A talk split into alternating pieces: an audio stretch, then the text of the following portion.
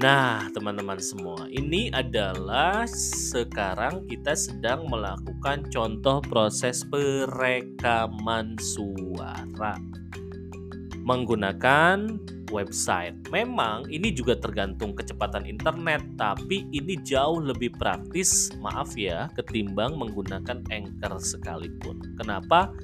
Karena ya sederhana, simple dan cepat didapat. Kok bisa? Bisa Contohnya adalah seperti ini. Saya akan hentikan prosesnya.